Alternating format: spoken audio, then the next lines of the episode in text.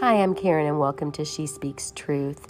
We are in an Advent study as we prepare our hearts for the celebration of the birth of our Savior. During our Advent study, we are going to be looking at the names of Jesus and the way that He cares for and um, influences all of the areas of our life.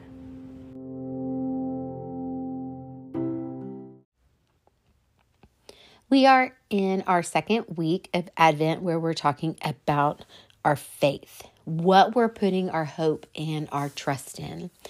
And today and tomorrow, we're going to be in John chapter 10. In the beginning of John chapter 10, the title of this section we're going to be looking in um, is Jesus, the Good Shepherd, and his sheep.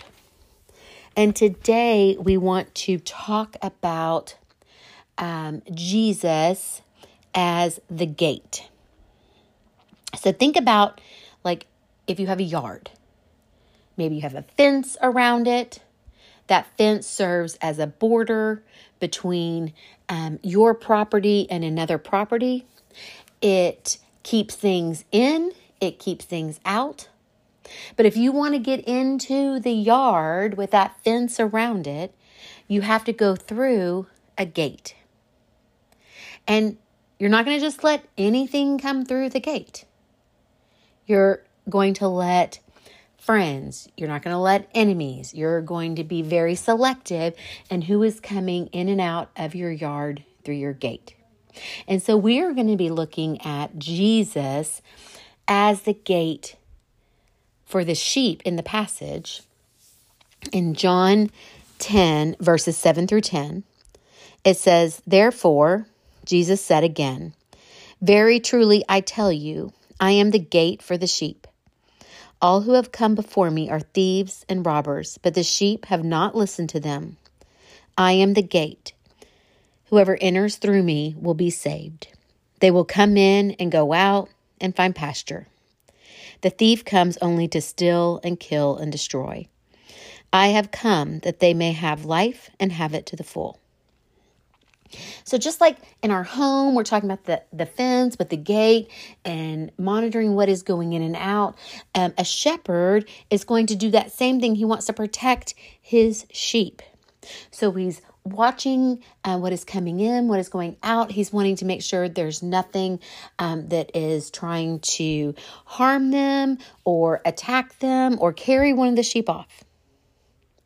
And so, and he very clearly says that there is a thief that comes to steal and kill and destroy. Like he's not mincing words. He's letting us know exactly um, what dangers um, are out there for his sheep. And this is a parallel for our life. Like that's what he wants to be for each of us in our life. He wants to be that gate. He wants to um, keep out the the parts that are bad and dangerous, and He wants to let through all of the blessings and um, the good things for our life. And He, again, just like the thief comes for the sheep, the thief um, also wants that same thing into our life. They wants to kill, steal, and destroy. But Jesus comes that we can have a life and not only just have life, but have a full life. Now, this doesn't mean that nothing bad ever happens in our life, unfortunately.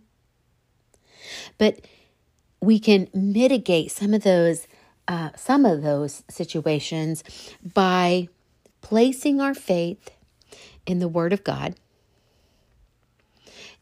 and following the direction of Christ, letting Him be that gate in our life. Tomorrow, we're going to continue on in this passage um, and talk about um, Jesus as the shepherd. So he's the gate for the flock. And then tomorrow, we're going to um, continue on with that sheep analogy that he um, is the shepherd. And I'll just close um, with this today. Dear Heavenly Father, thank you for being the gate.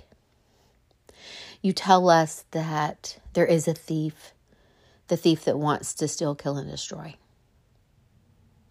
and that you, you, Lord, have come so that we can have a life, a full life. I know that's what each of us wants. Not just a life, but a full life. Lord, just be our gate, allowing in the blessings, allowing in the good things, protecting us as much as possible from the thief. That's that is our that is our plea to be protected, to allow the good things to come in, to spend time with you, and to live our life full. In your precious name. Amen. So we will continue with our faith um, Advent Advent week tomorrow, and in um, John ten tomorrow.